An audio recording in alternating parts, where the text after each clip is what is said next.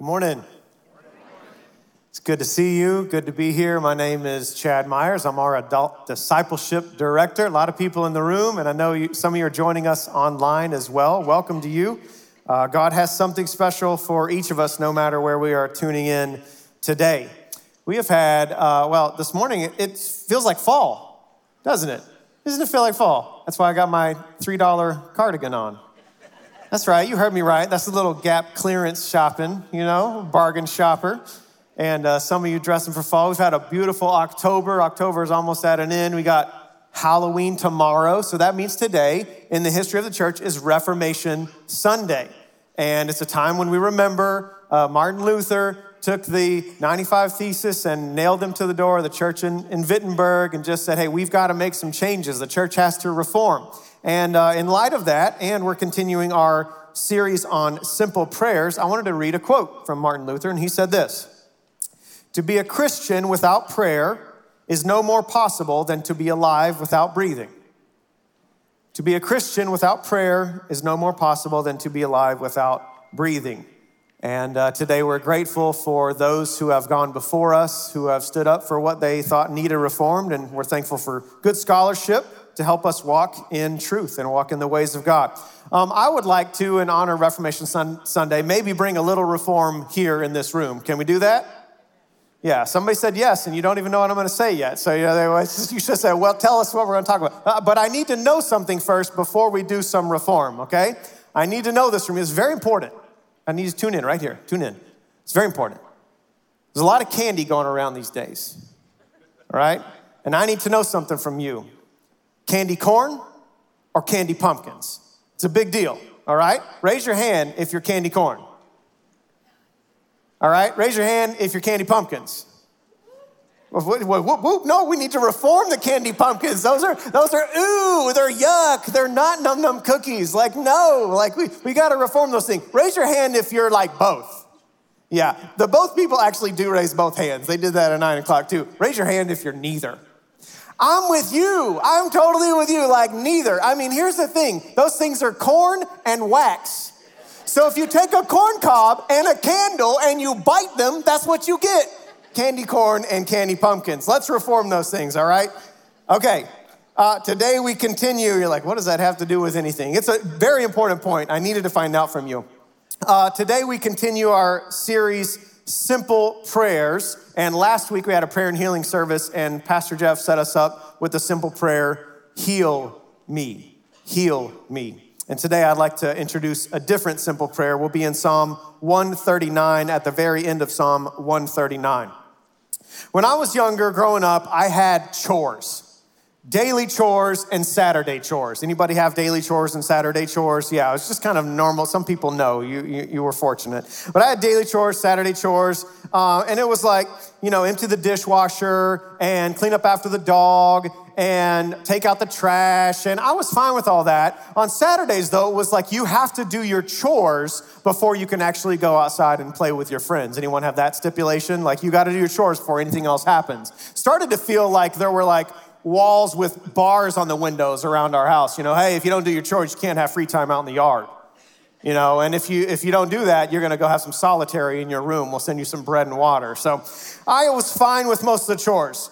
Mowing the lawn, emptying the dishwasher, whatever. But one Saturday I woke up and it was the arch nemesis of my chores, and it's the one that I just could not do, and it was clean your room clean your room. Worst three words in the English language. I was like, I'm no good at cleaning my room. I hate cleaning my room. My room was decently a mess most of the time.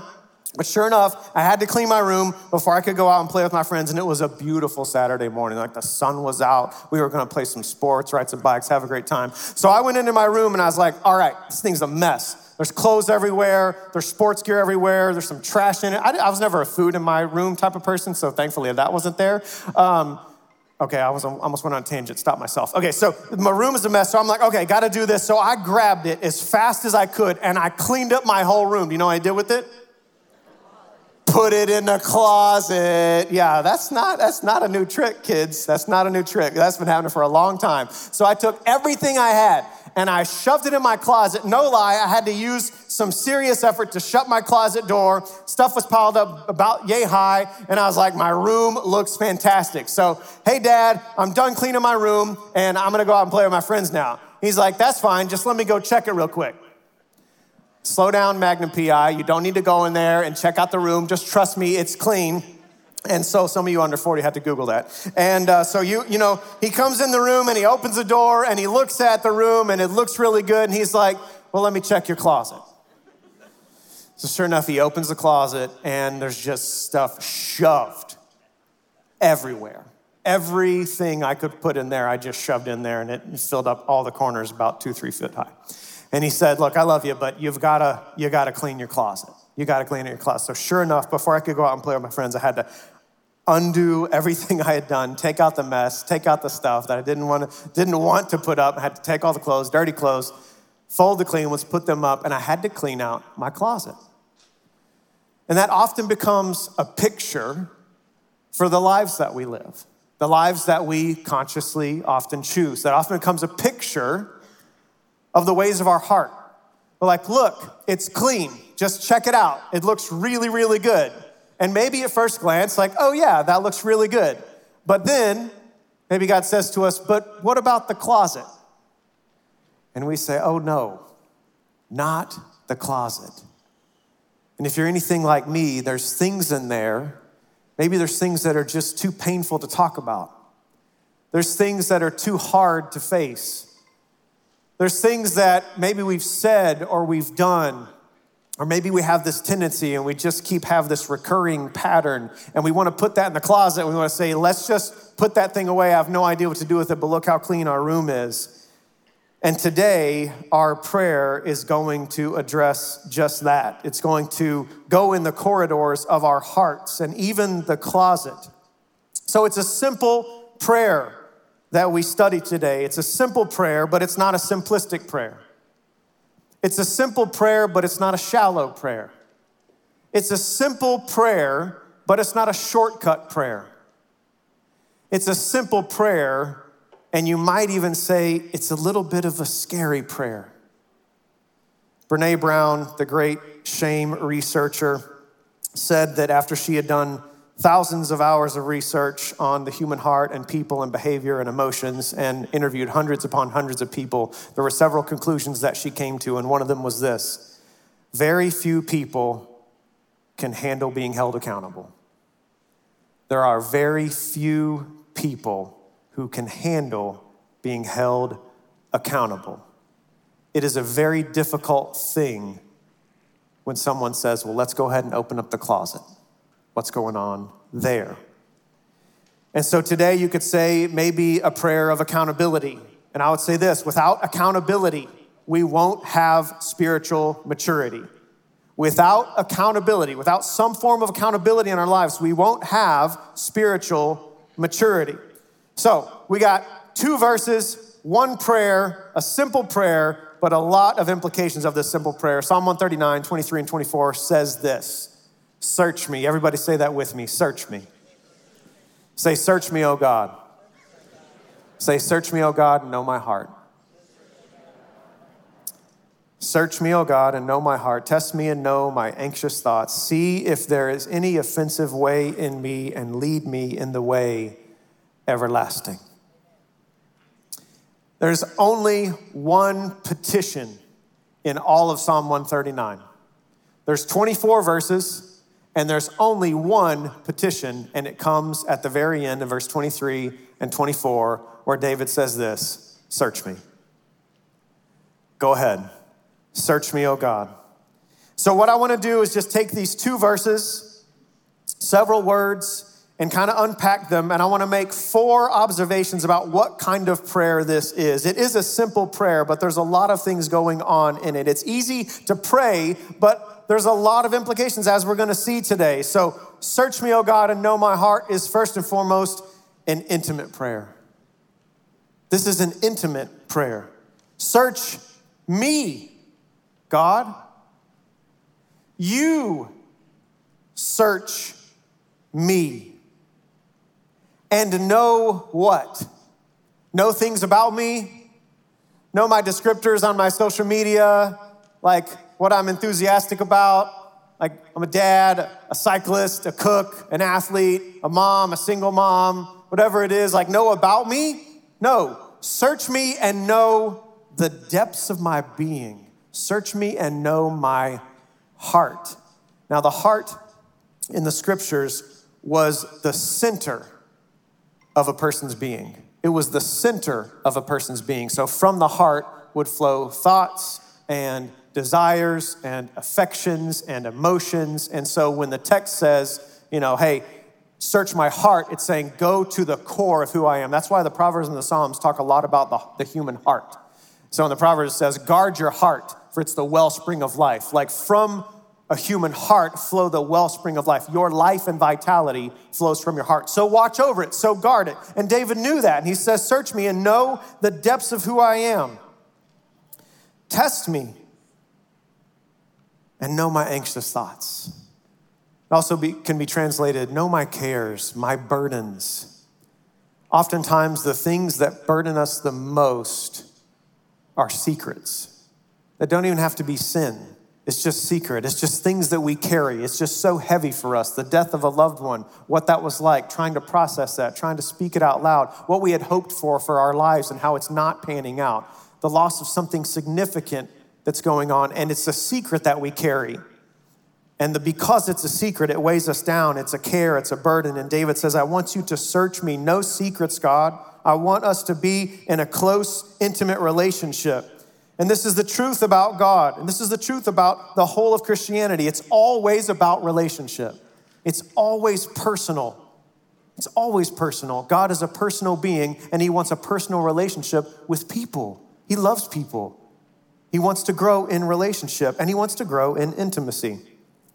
Um, sometimes I do marriage counseling, and one of the sessions that I do with people is you might think it's quite simple, but I often find that um, people struggle to articulate how to do it and maybe even to do it. I ask them, like, how do you build intimacy? And no, not that kind of intimacy. That was a, that's a different session. So let me put a qualifier on it. How do you build emotional intimacy? I know some of you need to know which where I'm going with this thing. How do you build emotional intimacy with each other? And sometimes they look confused, like I don't know how to do this. How do you do it? And I usually say, well, there's two ways to do this. You need shared experiences and you need shared communication. And when I start to talk about shared communication, they kind of get this look in their eyes, like, wait a second, we have to talk. And, and I'm like, yeah, you do have to talk and you have to listen. And they're like, wait a second, we have to talk about deeper things? And I said, that's exactly right. And they're like, well, how do you talk about your heart?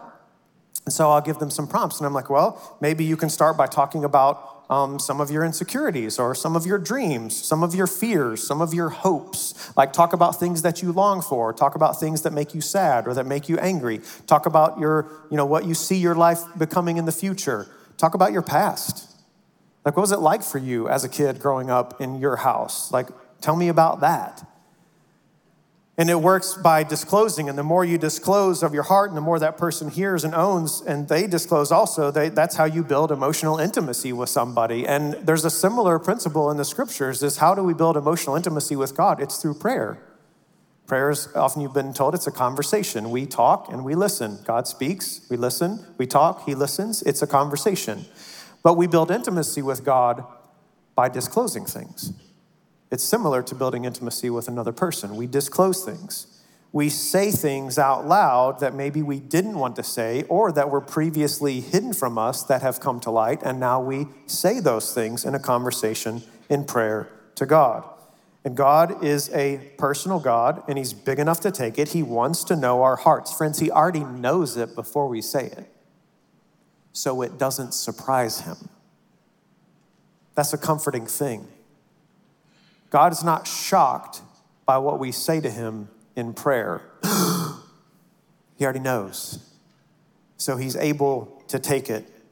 And the thing that I think is very important for us to say about what David is praying is that he had a covenantal confidence in the love of God. He was confident that he was in a covenant that was initiated by God, that nothing could that he could do put him inside of this covenant, and nothing that he could do could take him outside of this covenant. So he was secure on the ground of grace that he stood on, and that gave him freedom to say, "Go ahead and search me because anything I can put before you, I'm already on the grounds of grace. I'm already held in your grip." I'm already secure in your love, so it's not gonna surprise you. You're not gonna condemn me. You're not gonna shame me. Go ahead and search me. Now, some people have very sensitive consciences.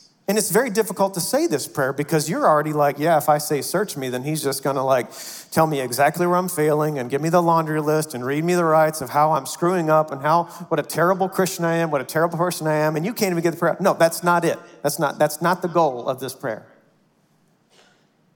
And some people are not oversensitive, but maybe they're insensitive. Uh, yeah, God, give it your best shot. Go ahead and search me, see what you find. It's pretty good down there. All right. And God wants to search us so that we might grow in our connection to Him. This is also an intimate prayer because, listen, He says, Search me, not search them. It's not, hey, God, look at the mess going on, you know, in our neighborhood, in our community, in our state, in our world. It's like, look at all that. Like, God, search them. God, you got to fix that. God, you got to get them. No, no, no, no. It's the mirror before the window. God, search me. I have things that I need healing in my life. So, in a healthy preoccupation with my own growth before I'm concerned about others. It's an intimate prayer. It's also an intervening prayer. It's an intervening prayer. It's a prayer that seeks to prevent something. Look at verse 24. See if there is any offensive way. It also could be translated any grievous way. If there's anything that grieves you, God. See if there's any offensive way in me and lead me in the way everlasting. The goal of this prayer is to uh, for God to reveal stuff in our lives that may be taking seed form in our hearts or maybe it's already sprouted, or maybe it's lying dormant. And for God to reveal that to us so that two months, two years, 10 years down the road, we don't find ourselves in a place that we don't want to be. It's for God to give us a warning sign. God, put some signposts up of things that are going on in my life right now and help me pay attention to them. Give us, give me the warning signs. Our, the social sciences have said that there are three criteria, three criteria for people paying attention to a warning sign. So if you see a warning sign like, hey, it's thin ice, like don't step on it, it's thin ice, or you're going down a steep mountain hill and it's, um, you know, use low gear, don't go over this mile per hour, and don't take any of these curves at more than 35 miles an hour. It's a dangerous curve, right? These are warning signs. Well, um, the social sciences have said there are three criteria for actually seeing and doing the warning signs. Here they are. First, you have to have a general knowledge of how the world works. So if you see a sign that says dangerous curve ahead, speed limit 35 miles an hour, you have to have, you know, maybe a driver's license. Maybe you understand that what a dangerous curve is. You understand if you take it more than 35 that that could be a problem. The second thing, second criteria you have to have is a set of beliefs and expectations based on experience. You know, maybe you've taken a corner too fast and you've slid a little bit, and ooh, that's not good. You know, or you've seen somebody take it too fast. But you have felt real life experience for, yeah, I know why that sign's there. It says, you know, 35, that's a good reason. But the third one, and here's the most important one you have to enter the situation with a goal and a strategy for achieving that goal. You have to enter the situation with a goal and a strategy for achieving that goal. This is where cost analysis comes into play. So, yeah, I'm on the road. Yeah, I see the sign. It says 35 miles an hour, dangerous curve ahead, but here's the deal I'm late for work. So you're to have to do a cost anal- cost benefit analysis on what is it worth. Or we're late to grandma's and we don't want to be late to grandma's for Thanksgiving and we still got to go over the river and through the woods. Right? Or was that Christmas? One of those two. Um, but we, we have got to get there on time. So you are evaluating the cost benefit and you will make a decision based on what type of person you were and experience you have coming into the situation. Here's the reality this prayer is this it's not simply search me, O God, and know my heart and reveal to me any offensive way in me. It's this give me the warning signs and make me the kind of person who wants to follow them. Because you and I both know we can see warning signs all day. But if we have a different goal in mind, then we may choose not to listen to them. And I'm a firm believer that God gives us a lot of different warning signs when we are headed towards a path of self destruction. This is an intervening prayer. Have I ever told you about uh, the time that I had to break up a fight? I'm about to. So I had to break up a grown man fight.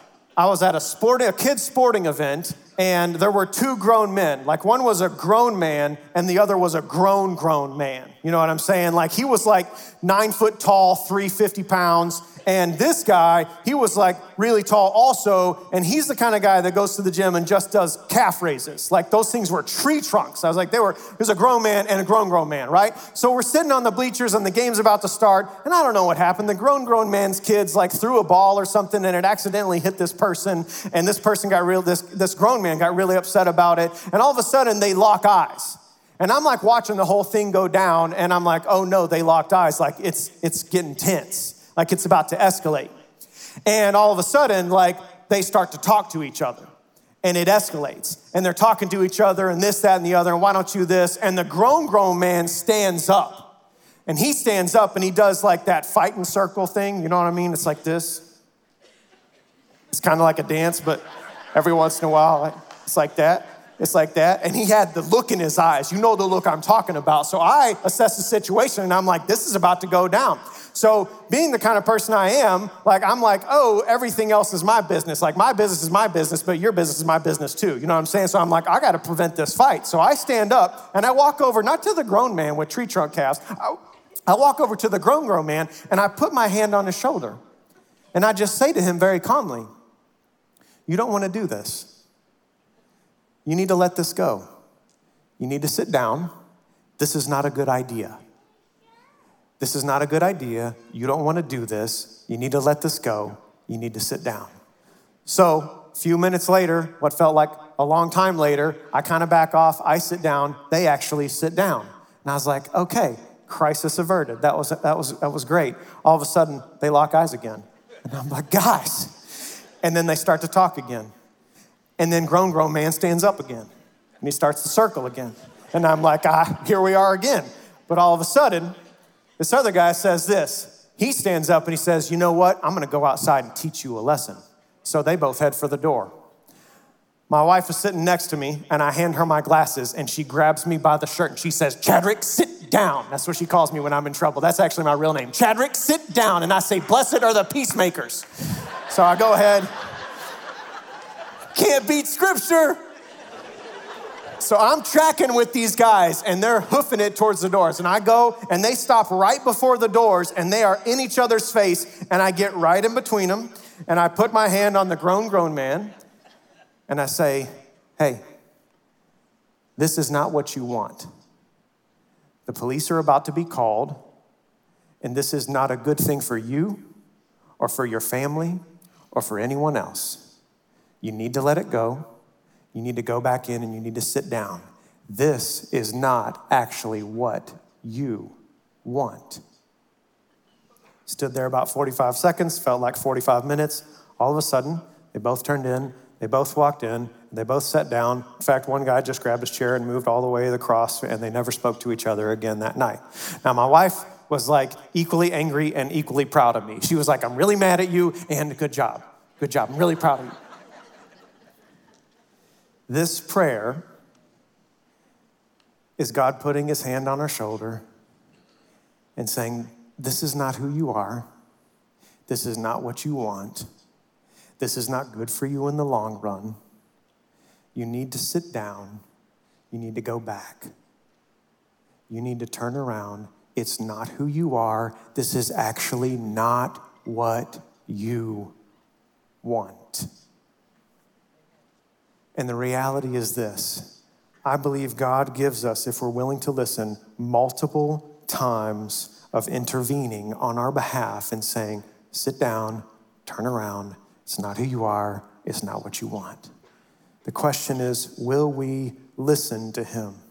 And the reality is this we can choose to turn around at any time because the Bible says that sin has been crucified and we are no longer under its dominion. It doesn't have reign over us. It still has power, but it doesn't have dominion over us. So, by the power of Christ and the power of the Holy Spirit and the grace of God, we can choose to turn around at any point in time. Some of us are beginning down a road and we're aware of it. And this morning, God is putting his hand on your shoulder and he's saying, Turn around. It's not who you are, it's not what you want. Maybe some of us here are pretty far down a road. And God is putting his hand on your shoulder because he never gives up on us. And he says, It's not who you are, it's not what you want. There's always time to turn around. See if there is any offensive way in me and lead me in the way everlasting. This is an intervening prayer. This is an illuminating prayer. It's an illuminating prayer. It shines the light on, it flips the light on. So I said there was only one request or one petition in the whole of Psalm 139, but the theme of search me, O God, actually shows up in the very beginning. So let's read verses 1 through 6. You have searched me, Lord, and you know me. You know when I sit and when I rise. You perceive my thoughts from afar. You discern my going out and my lying down. You are familiar with all my ways. Before a word is on my tongue, you, Lord, know it completely. You hem me in behind and before, and you lay your hand on me. Such knowledge is too wonderful for me, too lofty for me to attain.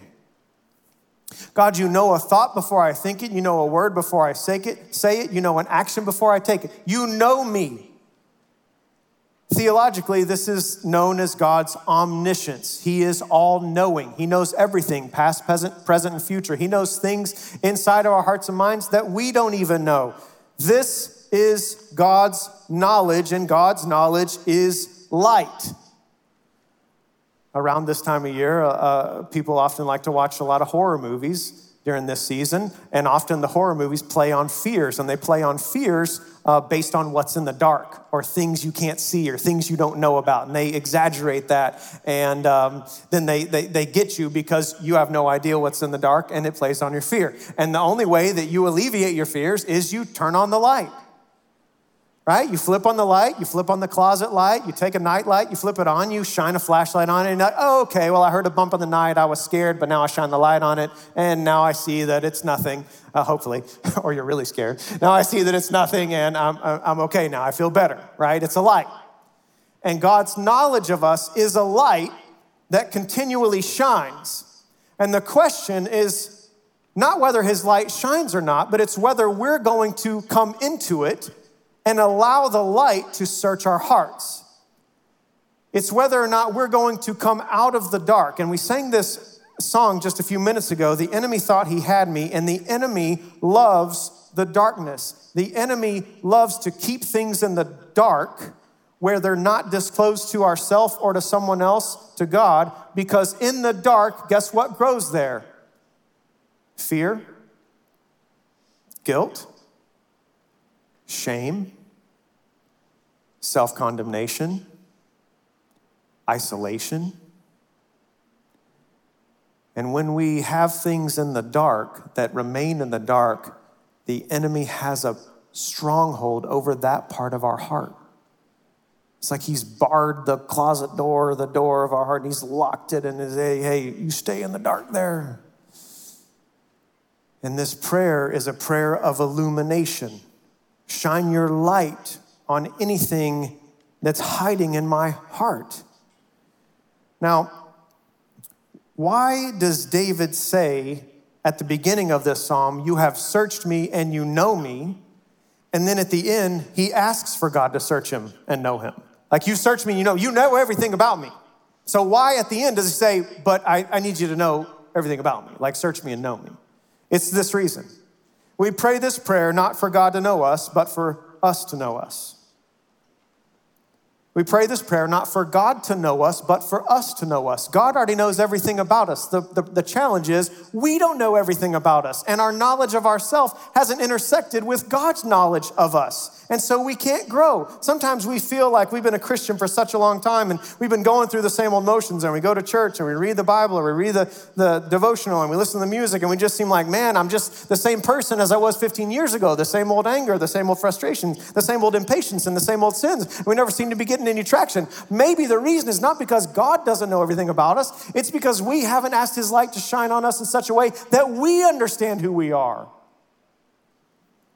And David wants a spiritual jump start. And a spiritual jump start is at the intersection of spirit awareness and self awareness. It's at the intersection of spirit awareness and self awareness. I believe there's actually a sophisticated psychology in the scriptures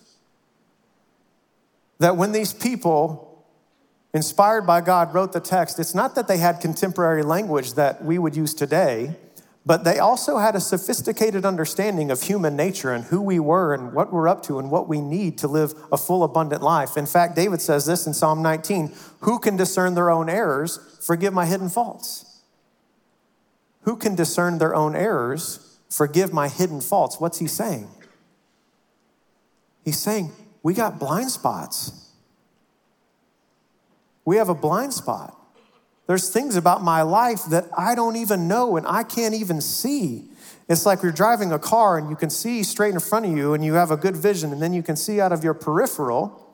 But then you have mirrors. You have the rear view mirror so you can see what's behind you, and you have the side mirror so you can see what's on the side of you. But you also have blind spots. You, there are things about us that we do not know unless we get the Father's feedback.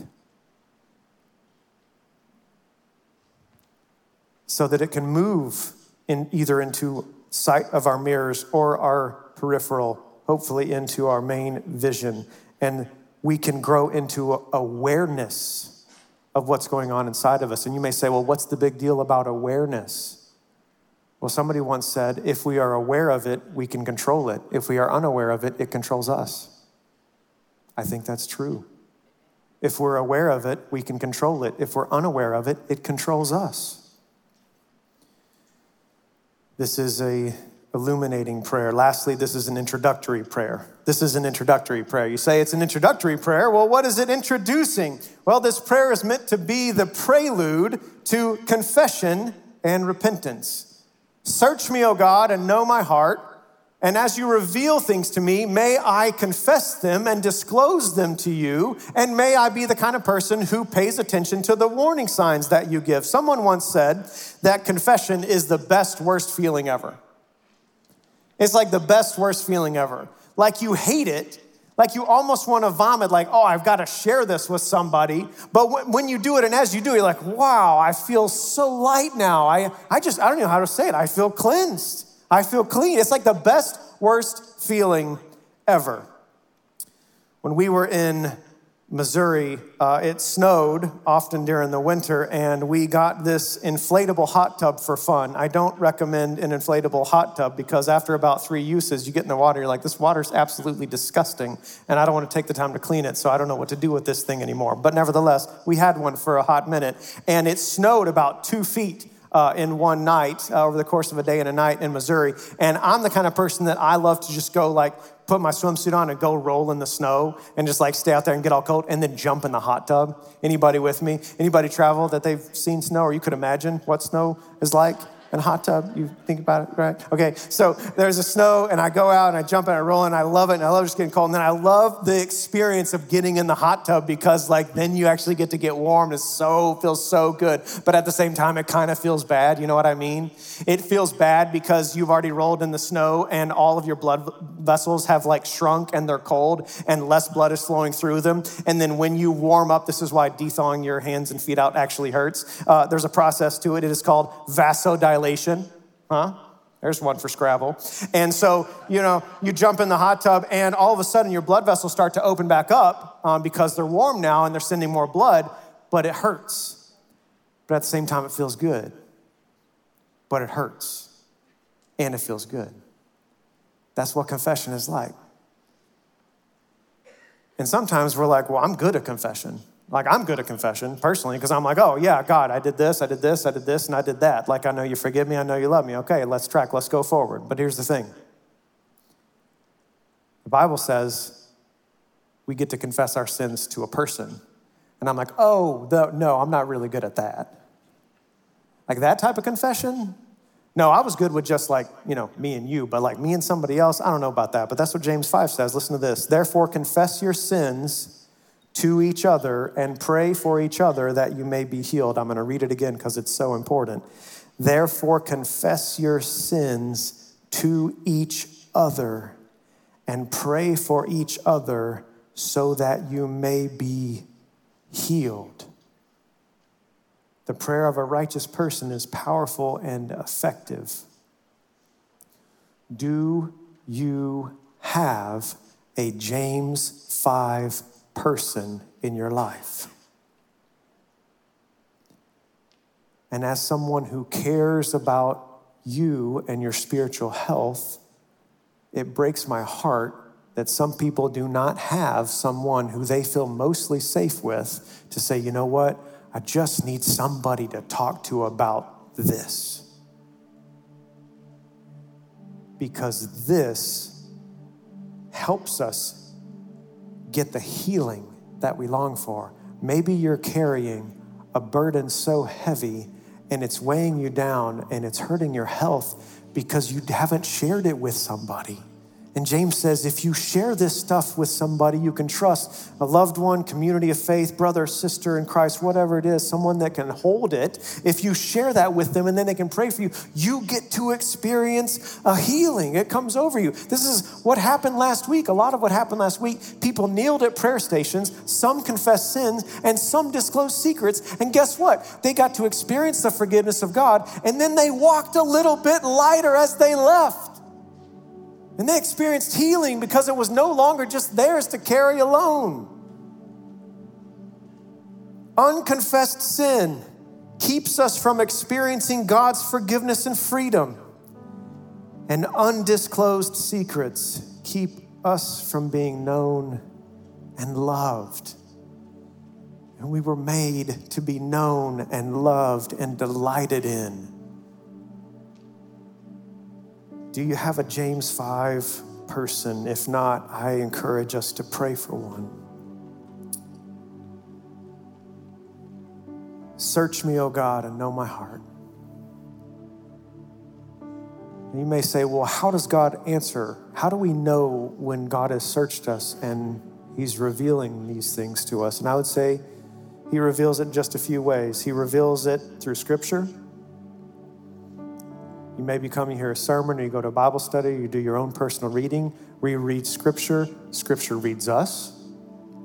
He reveals it through the community of faith, through friends, through someone who dares to risk vulnerability and say, hey, I'm not coming from a place of judgment here. I'm only asking this because I care, but I would love to talk with you. He speaks through His Holy Spirit. His Spirit leads us, guides us, experiences, impressions. He speaks through His Holy Spirit, He speaks through His world. And David is saying, God's going to answer us. I'm confident of that. But God, search me, know my heart, test me and know my anxious thoughts. See if there be any offensive way in me and lead me in the way everlasting.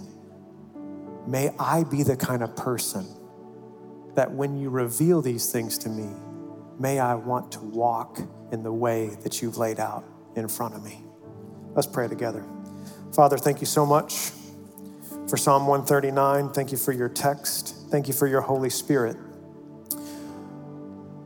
There may be some here today that because of their story, it's hard to even pray this prayer because they just feel so condemned already. I pray for healing. I pray that they would experience the strong and faithful love of Jesus. There may be some here today that are on a path and now maybe they're aware of it and they need your strength and courage to turn around because it's not who they are and it's not who they want to be. There may be some here today and they just don't know what's going on inside of them or why they do what they do and why they are the way they are. And their prayer is the simple prayer Search me. Search us all, oh God. We are saints and sinners, glorious ruins, precious and dearly loved by you. You're big enough to hold us and to heal us. We pray these things in Christ's name. Amen.